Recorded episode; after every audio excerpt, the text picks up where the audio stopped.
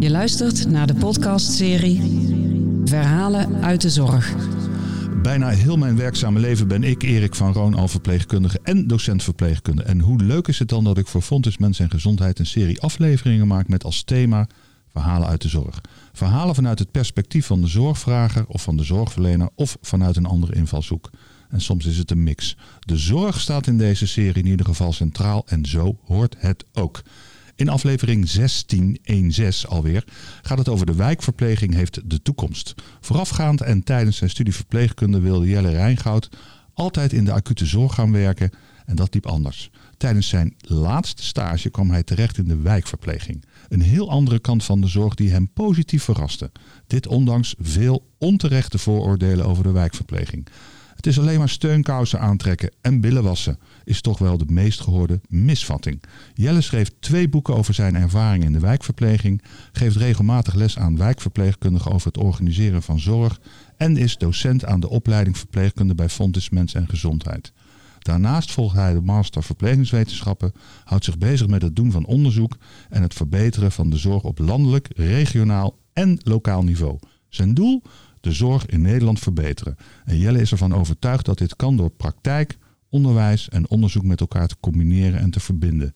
Vandaag mijn gesprekspartner achter de podcastmicrofoon Jelle Rijngoud, verpleegkundige, docent en onderzoeker. Welkom bij Verhalen uit de Zorg.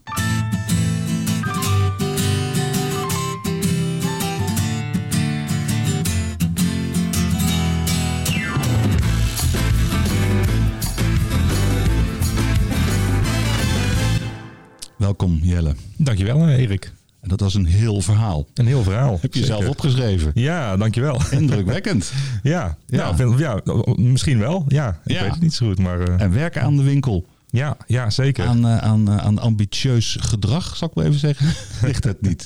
Nee, daar is geen gebrek aan, Nee. denk ik. En zo ken ik je ook al een aantal jaren. Ambities van voor tot achter, van links naar rechts. Een, Zeker. een man van aanpakken. Ja, ja. Hoe gaan En, we met- die vooroordelen aanpakken? Daar Nou ja, gaan- en dat is, ja, dat is een, een mooi thema, denk ik. Ja. Ja.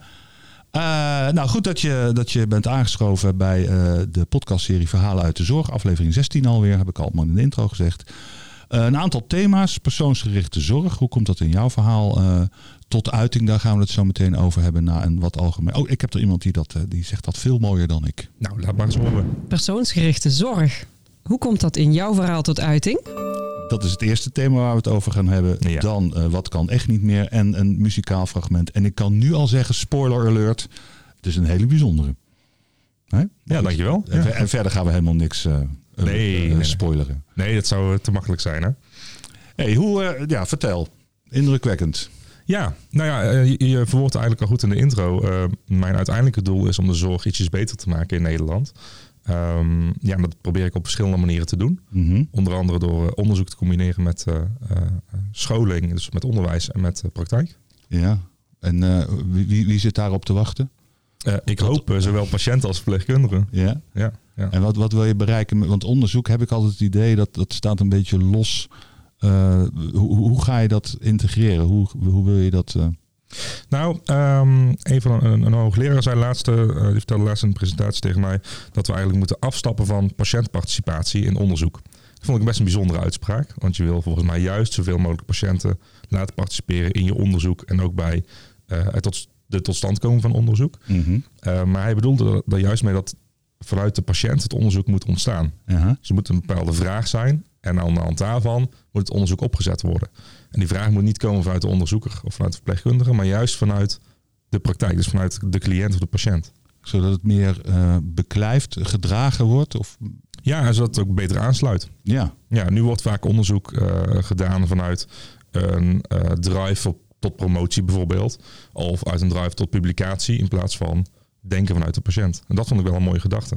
Ja, ja dat, dat, dat, daar kan ik me alleen maar bij aansluiten. Ehm, doorgaand op die, die, die wijk, die, die, die stigma's, die, die vooroordelen Ja. die, daar, die daar zitten. Eh, persoonsgerichte zorg. Wat, wat, is de, wat, is, wat, wat staat daar tegenover? Die stigma, hoe, hoe ziet persoonsgerichte zorg in de wijk eruit? Nou, ja, persoonsgerichte zorg begint eigenlijk al bij een stukje preventie in de wijk. Ehm, de wijkverpleegkundige is bij uitstek degene die preventie toepast op een hele grote groep mensen in de wijk. Het gaat Mhm. niet eens om patiënten of cliënten dan, want dit is al voorliggend aan dat iemand in zorg komt. Mhm. Daarnaast eh, begint het hele proces rondom wijkverpleging als je dat daadwerkelijk in zorg komt met een anamnesegesprek waarbij echt persoonsgericht gekeken wordt naar wat is passend bij deze zorgvrager Mhm. en welke zorg moeten we daar vervolgens aan koppelen. Mhm. Dus daar begint eigenlijk al persoonsgerichtheid mee. En, en hoe komt die, die, die zorgvrager met de wijkverpleegkundige in contact? Nou ja, het is eerste lijnzorg, dus mensen kunnen eh, zichzelf aanmelden. Mhm. Maar 9 van de 10 keer is een verwijzing wel eh, de oorzaak van, ja, van totstandkoming van de zorg. Ja, ja, oké. En waar, waar is, is daar nog winst te behalen? In de zin van de 9, 9 van de 10 zeg je, die komen in contact met de wijkverpleegkundige nadat er een, een, een medische, in ieder geval een, een zorggerelateerde vraag.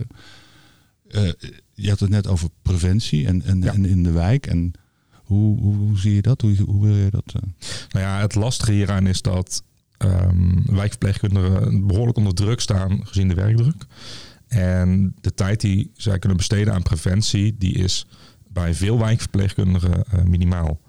En ze willen vaak veel meer bezig zijn met preventie. Maar door tijdsgebrek komen ze er eigenlijk niet heel erg goed aan toe. En dat maakt het heel erg lastig. Een lastig spanningsveld. En hoe, hoe de tijd, tijdgebrek hoor ik vaak, hè? Eh, tijdgebrek, tijdgebrek. Eh, zie, zie jij daar kansen om, of, of mogelijkheden om, om. Want dat is ook een, dat is hetzelfde stigma eigenlijk als eh, steunkousen aantrekken en Ja. billen wassen. En dat hoor ik verpleegkundigen vaak ook roepen van ja, tijdgebrek, tijdgebrek. En daarmee is de kous. De steunkous. Ik, ja, precies. Ik, ik snap mijn eigen woordgrap. Ik, dat is een per ongeluk woordgrap.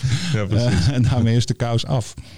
Ja, nou, ik vind dat sowieso eh, lastig, aangezien veel verpleegkundigen inderdaad eh, ehm, eh, werkdruk ervaren en tijdsdruk ervaren. Mhm. Ook over de wijkverpleging hoort dat heel vaak terug dat mensen aanlopen tegen bijvoorbeeld die vijf minuten registratie en daar heel erg op zitten. Wat is dat? Vijf minuten registratie. Ja, dat per vijf minuten moet worden geregistreerd wat de handelingen zijn die je uitvoert bij een cliënt. En wat voor handelingen zijn dat? Alle handelingen? Of, Ja, alle handelingen. want we ja. hebben een holistisch beeld, toch? Holistisch Precies. mensbeeld. Ja, en we gaan uit van handelingen in de wijkverpleging.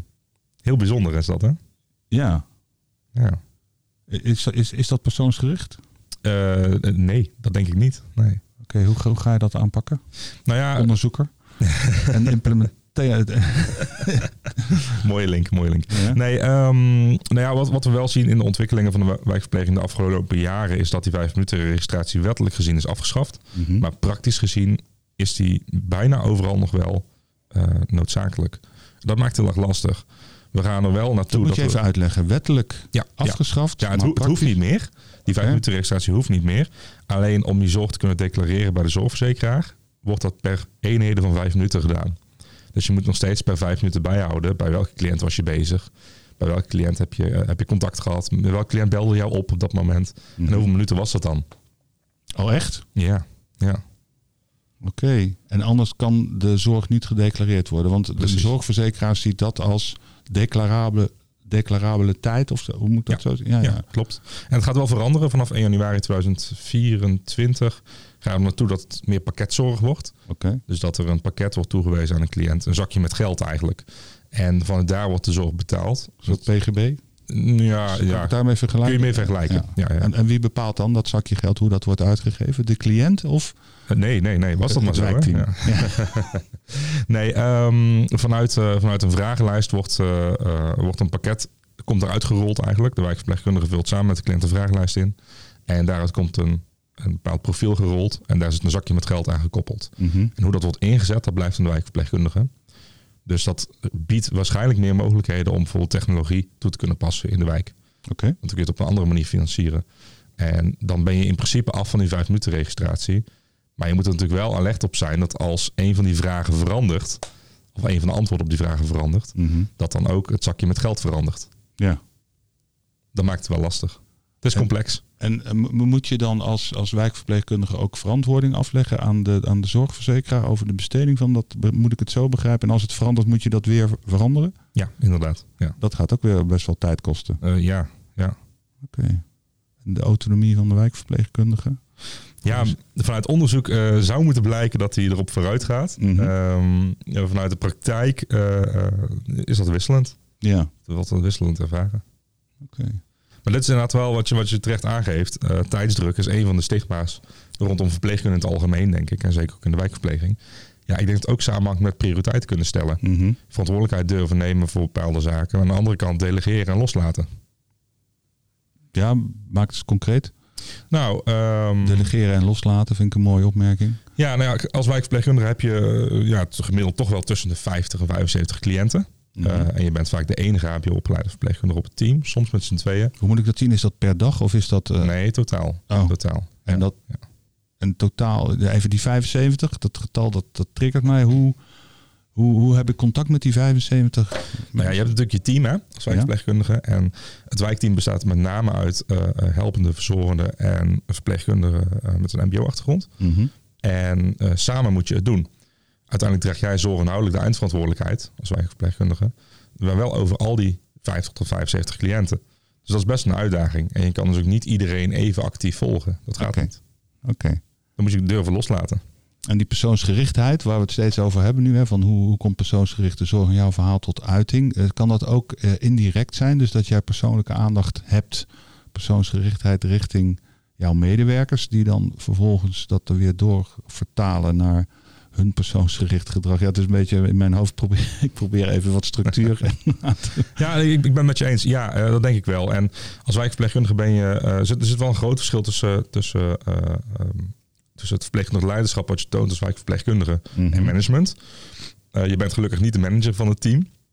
Maar mensen komen vaak wel met ook persoonlijke problemen naar jou toe. Zowel cliënten als medewerkers. Verpleegkundig leiderschap en management. Je bent niet de manager van het team. Nee. Wat, wat, wat, wat houdt dat verpleegkundig leiderschap dan wel in?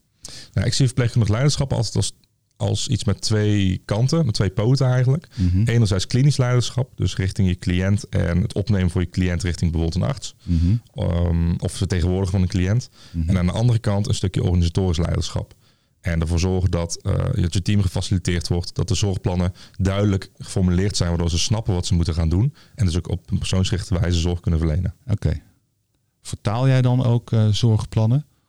In de zin van begrijpelijk van eh, het, het, het ook do- doorlaten. Hoe zeg je dat? Dat, dat? het helemaal geïmpregneerd is in het handelen en doen en het denken. En Ja, zeker. Ja, ja. van, van de, Ja. de Nou- medewerkers van het team. Want je werkt Ja. ook denk ik in de wijk als team. Ja, klopt. Nou, een, mooi voorbeeldje daarvan is... ehm, je hebt veel cliënten die revalideren. En die revalideren dan thuis. En het doel achter die eh, zorg die we dan bieden als wijkverpleegkundige is... om cliënten weer zelfstandig te maken. Nou ja, en ik heb eh, destijds, toen ik nog in de wijk eh, echt actief aan het werk was, toen heb ik met mijn team duidelijk afgesproken. Als ik in het zorgplan revalidatiezorg zet, in caps lock, dan weet iedereen waar ik het over heb. En dan weten we ook allemaal wat we moeten gaan doen, wat het doel is van die zorg. Caps lock in hoofdletters. Precies, Ja, ja, precies ja. en dat maakt het heel makkelijk om op die manier te communiceren, waardoor je het wel kort en bondig kan houden. Ja. En dus niet helemaal moet uitschrijven met, oké, vandaag gaan we proberen om... eh, of meneer zijn eigen voeten kan wassen. Mhm. Eh, en dan gaan we een week proberen. Dat maakt het natuurlijk heel bewerkelijk ook gelijk. Mhm. Ehm, en, maar je zorgt wel voor dat het persoonsgericht blijft daardoor. Ja, ja. Ja, ja. Ik vat hem. Heb je andere voorbeelden? Je, had net een tussenzinnetje toen ik nog heel actief was in de wijk. Ja, klopt. Ja. Leg eens uit. Nou ja, ik werk op dit moment niet meer als wijkverpleegkundige. Eh, simpelweg ook vanwege eh, time management eh, is het niet te combineren. Ik werk natuurlijk bij Fontes als docent. Mhm. Daarnaast werk ik nog als ZZP-docent. En volg ik nog mijn masteropleiding. En doe ik ook nog onderzoek. Dus die combinatie is al best wel pittig. En ik vind Hoeveel uur heb jij in een dag zitten? Eh, meestal 24. Oh, dat, is, dat is gelukkig niet anders. Ja. Nee, nee, dat is niet anders. Nee, nee. nee maar ehm, ik zou het graag willen combineren. Dat, dat, dat lijkt me hartstikke leuk. Alleen ik vind wel, als je als wijkverpleegkundige betrokken bent bij je team, vind ik persoonlijk dat je toch wel minimaal 20 tot 28 uur in de praktijk moet werken om je cliënten goed te kunnen kennen. Ja, ja, dat, dat past dan weer net niet in mijn week. ja. ja. dat, dat, dat past er niet bij. Nee, nee, net niet. Nee. Oké. Heb je andere voorbeelden? Eh, Van persoonsgerichtheid? Ja, ja. Ehm, nou ja, kijk, elke cliënt is natuurlijk anders. En als je dan eh, in de wijkverpleging werkt, dan ehm, moet je soms heel creatief zijn. Je hebt weinig middelen, eh, zowel financieel als gewoon materieel, om bepaalde zaken op te lossen. En je komt overal. Dus je komt zowel bij, bij een boerderij van 100, a- 100 jaar oud met een boer die eigenlijk twee keer per jaar onder de douche gaat. Oké. Eh, ja, dat, daar kun je een beetje aan denken. Maar je komt tegelijkertijd ook in een villa van, van 3 miljoen. Waar iemand ook twee keer per jaar naar de douche badhuis gaat. Ja, Ja, precies. Ja, ja. Want anders krijgen we daar dat de, de, de, het stigma met betrekking tot de boeren. Ja, dat die zeker, zich zeker, maar twee keer per jaar wassen. En, eh, Nee, klopt. Nee, dus je komt dus in alle sectoren en dat maakt het wel heel erg interessant. en je komt bij mensen thuis. Je komt bij mensen thuis, hè, dus je bent ook te gast. En dat is heel anders dan eh, klinisch werken, dus in een klinische setting. Hoe anders is dat? Nou ja, kijk, als je bijvoorbeeld in een ziekenhuis werkt of een verpleeghuis, dan eh, heb je bewoners of patiënten Mhm. die bij jou te gast zijn op jouw afdeling of op de afdeling van een ziekenhuis. En nu kom je in mensen hun privésfeer, Mhm. wat het vaak heel anders maakt. Ook voor de beleving van de cliënt, maar ook Mhm. voor de beleving van jou als verpleegkundige. Ja. Ik, ik zit nog even op die persoonsgerichtheid. Hè? En ook over die, die boer en die 3 miljoen huizen. Eh, eh, hoe, hoe, hoe ga jij een huis binnen? Heb je daar, eh, kijk, kijk je dan om je heen? Of eh, hoe, eh, om, om een bepaald beeld ook weer om te levelen, om aan te... Hoe, hoe, hoe, hoe zit dat? Want in, in wat, je, Ja. wat je zegt, hè, ooit wil je in de acute zorg, volgens mij heb je ook anesthesie gedaan, hè? anesthesieverpleegkundige. klopt. En eh, dat, is, dat is echt klinisch. En ja, wat je ook zegt. en nu kom je bij mensen thuis. Ja, En een hoe- compleet hoe- verschil. Hoe Ja. kom je bij mensen thuis? Nou ja, het begint eigenlijk al bij, bij de voordeur en het binnenkomen. En zeker als je daar nog niet heel erge verwachtingen bij hebt, dan kom je eh, met een vrij open blik kom je binnen bij iemand. En dan kijk je eigenlijk al om je heen om te zien wat er, wat er speelt, wat er gebeurt. Hoe ziet het huis eruit? Hoe is het huishouden? Maar ook hoe loopt iemand bijvoorbeeld? Hoe doet iemand voor jou de deur open? En dat verschilt enorm per situatie. En dat geeft je zo ontzettend veel informatie als verpleegkundige. Dan kun je zoveel meer uithalen dan wanneer je iemand ehm, eh, in een ziekenhuisbed ziet liggen. Op een steriele kamer. eh, ja, waarbij alles eigenlijk vast ligt. Ja, dan, dan, moet je het echt, dan moet je in gesprek. Ja, precies. En dan krijg je te weten anamnestisch of heteroanamnestisch. En als je bij mensen thuis komt, dan heb je de mogelijkheid om te kijken wat is hun habitat. Ja, en- inderdaad. Staat er een dikke, dikke Porsche voor de deur of, of helemaal geen auto? En, Ja, en mensen zijn ook wel, wel eh, snel geneigd om sociaal wenselijke antwoorden te geven. mhm. Dus hè, eh, hoe vaak eh, ga je onder de douche? Nou, dan zegt iemand vaak al hè, drie, vier keer in de week. Of bijvoorbeeld hoe vaak wordt hier gestofzuigd? Nou ja, iedere dag. Mhm. En dan ga je kijken in het huis en denk je, nou, hmm, iedere dag was misschien twintig jaar terug, maar ja, nu niet meer. Ja, ja, ja, ja. Ik had van de week was ik naar een televisieprogramma aan het kijken en toen hadden ze over de, de, de rolluikwijken. En de wijken waarbij de tuintjes worden vervangen door stoeptegels. Ja. En dat dat ook al een bepaald beeld geeft. Dus de- hoe is een tuin? Is die, is, is die netjes aangeharkt? Zal ik- Precies. Dus ik ben nu met mijn vingers zo in de lucht. hè, Netjes aangeharkt. dat is, is dat de norm? Of hoe? Ja, heel wisselend. Ehm, ik heb zelf eh, in het buitengebied gewerkt, wat het ook wel heel anders maakt dan wanneer je midden in de stad werkt. Heb Wat is over. het buitengebied? Eh, oh, daar heb je die oude boer van 100 jaar. nou, bijvoorbeeld. ja, ja.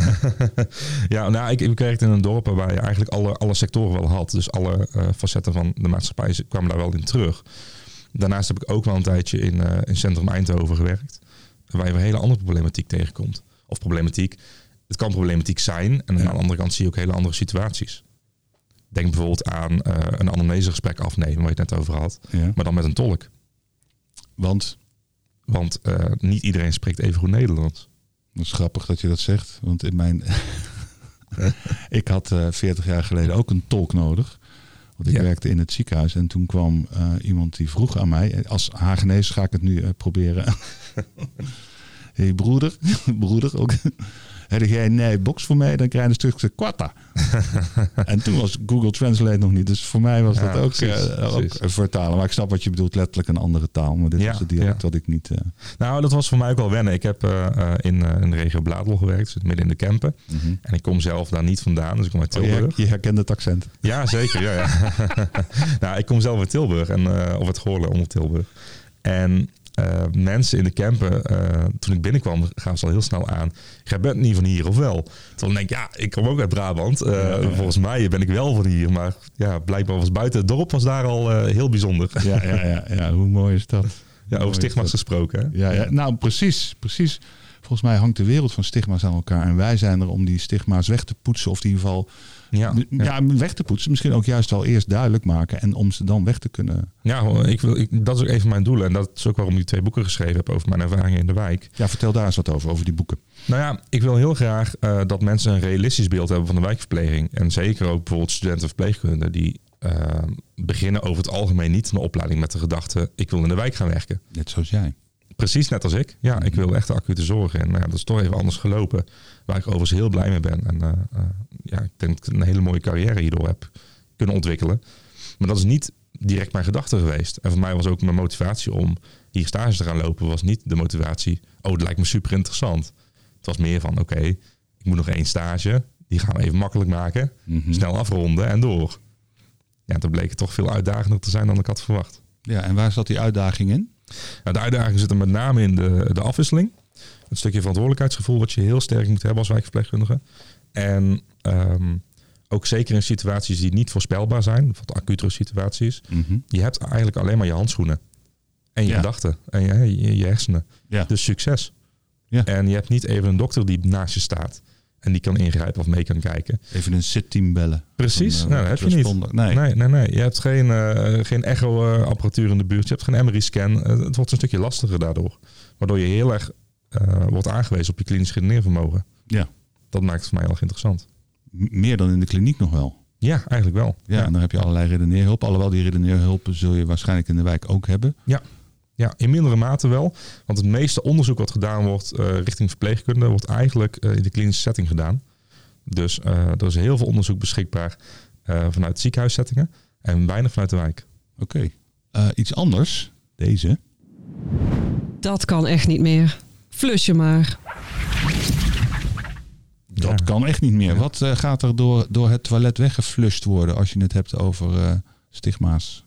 Over stigma's. Nou ja, sowieso het beeld van steunkousen aantrekken en billen wassen... Mhm. dat kan echt niet meer. Oké. Welk Wel, beeld ja. moeten wij dan neer gaan zetten als, als opleiding, als verpleegkundige beroepsgroep, als... eh, Ja, kijk, het is natuurlijk voor, voor de foto is het heel makkelijk om een beeld te schetsen. Hè. Een foto zegt meer dan duizend woorden. En over het algemeen zie je dus foto's voorbij komen over de wijkverpleging. Met inderdaad steunkousen. Eh, billen was dan wat minder, want dat is iets, iets meer eh, intiem. mhm. Ehm, maar zeker de steunkousen aantrekken komt heel vaak terug. Terwijl het is veel meer dan dat. Het zit niet alleen in de handelingen. Het zit hem bijvoorbeeld ook in gespreksvoering. Maar ja, leg gespreksvoering maar eens goed vast op beeld. Mhm. Dat maakt het natuurlijk veel minder spannend dan wanneer je een, eh, een daadwerkelijke handeling kunt vastleggen. Mhm. Dus dat is lastig. Ik denk dat het lastig is om dat te veranderen, dat stigma en dat beeld. Eh, maar wel een hele belangrijke. Ja, en doen ze een poging om dat stigma weg te halen, om dat te veranderen. Nou ja, ehm, Dat kan echt niet meer. Hoe gaan we dat flushen? ja, ja, ja. Ja, ik, ja, ik denk sowieso door verpleegkundigen aan het woord te laten. Mhm. Eh, ik zit hier natuurlijk niet voor niks vandaag eh, achter de podcastmicrofoon bij jou. Ik denk dat het heel belangrijk is als verpleegkundige om duidelijk te maken wat we precies doen. En ook daar een realistisch beeld van te scheppen. Niet alleen eh, richting bijvoorbeeld de media, maar ook alleen al op feestjes of in je vriendenkring. Dat je al Mhm. vertelt wat je doet en dat je er trots op bent. Proud to be a nurse. Precies, precies. Mhm. Ja, ja. En dat dus ook echt veel meer is dan alleen maar eh, ja, billen wassen en steunkousen aantrekken. Ja, en, en, en hoe ga ik op feestjes en partijen, want daar, daar gebeurt het natuurlijk. Hè, en daar, daar ga je vertellen van. eh, eh, eh, IKEA heeft dat bijvoorbeeld heel goed voor elkaar. Dus mensen die bij IKEA werken zijn gewoon trots op Ja. IKEA. Ja. En nu gaat het erom dat wijkverpleegkundigen trots zijn dat ze wijkverpleegkundigen zijn. Ja. Dus dat moeten ze gaan ervaren. En hoe kunnen zij dat ervaren? Hoe, hoe, hoe, hoe- hoe zie je dat? ja, ik denk dat het ook een stukje successen delen. Mhm. Ehm, je maakt heel veel verschillende dingen mee. Je, moet over het algemeen heel creatief zijn in de wijk. Mhm. Ook de voorbeeld die ik net al aangaf. Eh, daarnaast, eh, waar we het in het begin over hadden, het stukje verantwoordelijkheidsgevoel bij wijkverpleegkundigen eh, is heel erg groot. En dat moet ook, want je bent inderdaad verantwoordelijk voor veel cliënten. En dat schept ook de uitdaging met, die brengt, dat brengt uitdaging met zich mee. Want je moet soms een keuze durven maken daarin en die vergaand kunnen zijn. Mhm. Ehm, je kan niet over iedere patiënt iedere dag met een dokter bellen. Dat gaat niet. Nee. Dus ook daar moet je keuzes in maken. Ik, ik zit aan iets anders te denken. Je, je zit als verpleegkundige zit je in de wijk. Raad jij aan om eh, wijkverpleegkundigen te laten opereren? Want we hebben het net over die, die feestjes eh, bij, bij, bij mensen thuis bij jou in de buurt, in de wijk, waar je gaat verkondigen hoe mooi het vak is. Eh, wat, wat raad jij, wat, wat, hoe denk jij daarover? Als wijkverpleegkundige in je eigen wijk werkzaam zijn of juist niet? Oh, goede vraag. Ik heb er bewust voor gekozen om niet te doen. Geen enkele keer ook. Puur omdat ik niet mijn patiënten eh, per se bij de Albert Heijn tegen wilde komen. Ehm, ik heb ook, eh, zeker in het dorp waar ik gewerkt heb, uh, ook met huisarts hierover gepraat, die wel in hetzelfde dorp woonde. Mhm. En ja, meneer Jansen, die uh, maandag op het spreekuur komt, die kom je donderdagavond tegen in de Albert Heijn en trekt even zijn shirt omhoog om zijn moedervlek te laten inspecteren. Ja, ja. Ja, dat vind ik toch minder handig uh, in dat opzicht. Ja, ja. Dus ik probeer er wel altijd een beetje onderscheid tussen werk en privé te maken. Ja. Bewust ook om, ja, om het los te kunnen laten en nog wel met andere dingen bezig te kunnen zijn. Ja, want dan zit, je, dan zit je op een feestje te vertellen hoe fantastisch dat vak is. En dan zit het leidend voorwerp zit dan toevallig ook uh, aan tafel, Ja, aan, de, aan de precies, ja. borrelnootjes. En, Ja, ja. En soms, ja, soms zijn er je wel hebt net het situaties- advies gegeven om middel borrelnootjes te eten. Ja, precies. nou, en soms eh, ehm, zie je wel situaties waarbij, je, eh, waarbij het verweven wordt in elkaar. Dat is gewoon zo. Ehm, en dat is ook helemaal niet erg. Maar ik denk wel dat het goed is voor de verpleegkundige ook om de eigen grenzen te bewaken en daarin eh, dat onderscheid goed te kunnen maken. We zijn al 25 minuten onderweg. Gaat snel. Eh, het derde onderdeel, eh, persoonlijk vind ik dat eh, een erg leuk onderdeel. Een, eh, een muzikaal eh, moment, fragment. Fragment. Muzikale zorgherinnering.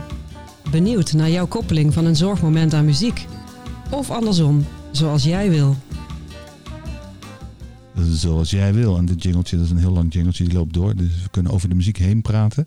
Ik, eh, aan het begin zei ik altijd, een, een bijzondere keuze. Ik ken het nummer, en, eh, maar het, het is anders. Leg, leg uit, leg toe, eh, licht, licht toe, hoe zeg je dat allemaal? Nou, ik heb best wel even getwijfeld over welk nummer ik zou kiezen hierin. En ik, ik ben nog steeds van overtuigd dat, eh, dat we de zorg alleen maar kunnen verbeteren door de praktijk, eh, onderwijs en wetenschap aan elkaar te kunnen koppelen. Mhm. En ja, dat op een goede manier te doen en daardoor betere zorg te kunnen organiseren. En dit nummer van eh, eh, eh, James McCormack sluit er eigenlijk heel goed op aan. Ehm, mag ik hem al z- zeggen wie het, wie, welk nummer het is? Ja, dat, dat, dat mag zeker. Maar ik zit James McCormick. Is dat Ja. niet van McCormick en McCants? Van het Person-Centered Practice Framework? Nee, volgens mij is dat een andere McCormack, maar het kan ook zijn broer zijn hoor, dat zou ook nog kunnen. McCormick. Oh, nee, is het een ander? Ja, het is een ander. Ja. Oh, oh, oh, dit is Brandon. Dat is Brandon. Ja, ah, dat is... Eh, nou, hoe toevallig. Heel Toe- toevallig. Precies. Nou, toeval bestaat niet. Dus dat, ja, we, gaan gewoon, en we gaan er gewoon vanuit dat het broers zijn en dat James geïnspireerd is door Brandon om dit nummer. eh, Ik denk het ook. Ja, het nummer heet eh, Viva la Evidence. Oké, nou we gaan hem instarten. En als je denkt van, hé, hey, waar ken ik dat van? Dat klopt.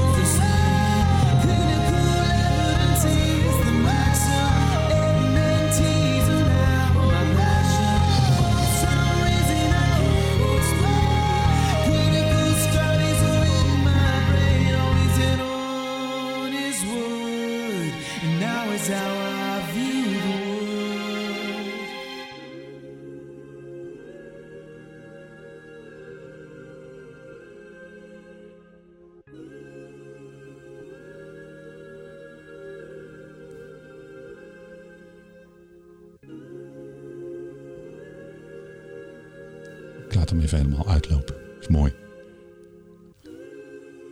Ik eh, zit hier echt met stijgende verbazing te luisteren. Want eh, zoals jullie misschien weten, en anders dan weet je het nu. eh, ik ben ook lid van, het, van een popcore uit de Eindhoven's Popcore. Brons en Viva la Vida van Coldplay zit in ons repertoire. En in één keer komt hier James McCormick met Viva la Evidence. Ja, net anders. Hè? Ja, net anders. Dus ik zat daar, probeerde net al. Ik denk, maar dat klopt niet. Die tekst klopt niet. Eh, wil je de tekst ook bekijken? Dan eh, check even YouTube. eh, en ga op zoek naar James McCormick, Viva la Evidence. Ik zal hem in de, ik zal hem in de, in de bio zetten als, als link. Dan kun je daar nog even kijken. Want dan komt ook heel duidelijk inzichtelijk waarom, waar jij, waarom je deze wilde hebben. Evidence, onderzoek gekoppeld aan eh, Precies. Ja. we gaan langzaam naar, naar het einde toe. Dit was het laatste item. We hebben natuurlijk altijd nog de beroemde afsluitende woorden. Zijn er nog zaken waar eh, echt nog even aandacht aan besteed moet worden richting de toekomst? Nou ja, wat ik wel belangrijk vind, ehm, is dat er natuurlijk steeds meer zorg eh, nodig gaat zijn in Nederland. Door de dubbele vergrijzing onder andere. Maar ook door de toenemende chronische ziektes. En gelukkig is steeds meer zorg thuis ook mogelijk. En het credo daarbij is natuurlijk wel dat we thuis doen wat kan. En eh, alleen elders wat moet. Dus we willen zoveel mogelijk een thuissituatie kunnen organiseren. Eh, denk bijvoorbeeld ook aan complexere dingen als dialyse, nierdialyse. Of eh beademingszorg kan ook thuis. Mhm. En dat zijn zaken die voorheen natuurlijk nooit thuis hebben gekund. Ja, ik verwacht natuurlijk niet dat we over twintig jaar ook neurochirurgie doen thuis. Maar alles daarvoor lerend wel. Ja, dat is eigenlijk iets heel erg moois, denk ik. En dat is voor verpleegkundigen ook een hele uitdagende eh, ja, kans, denk ik, om ook in die wijk te gaan kijken of dat misschien iets voor ze zou kunnen zijn. Want ze kunnen gewoon het, zie- het ziekenhuiswerk wat ze nu doen, of als ze nu in het ziekenhuis werken, maar ook als ze in de ouderenzorg werken, ook als ze in de RGZ werken, dat komt steeds meer naar huis toe. Dus eh, dan krijg je toch net iets, iets andere setting. dus het holisme, waar we het altijd over hebben, somatiek, eh, psychosociaal, dat zie je bij de mensen, bij de zorgvrager thuis. Ja, En ja, helemaal. daar, ja, nou, hoe, hoe mooi is dat? Ja, ik denk dat dat eh, de, de essentie is van ons vak. Ja.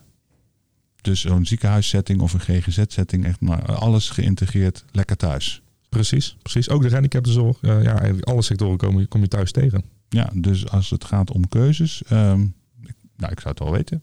Kies voor de thuiszorg. Precies, en dan heb je zeker een baan de komende, komende 100 jaar. Dat denk ik ook wel. En mensen worden 100 jaar, hè? Ja, minimaal. Jouw Ja, kinderen. Jij bent eh, in de aanstaande. oh, is het spoiler? Ik heb al een zoontje, dus Ja, ja, precies. ja, ja. Maar, ja, ja, die, die, die, die wordt 100, hè? Die, ja, ja, ik hoop het voor hem. Ja. Ja. maar wel in- ja, ja, inderdaad. En dan hopelijk met goede zorg thuis. Ja, wat was het credo ook alweer? Want dat vond ik wel een hele mooie. En dan ga ik de afsluitende jingle instarten. Bedankt Ja. voor het luisteren. En de af, het afsluitend credo is... Thuis waar kan, elders wat moet.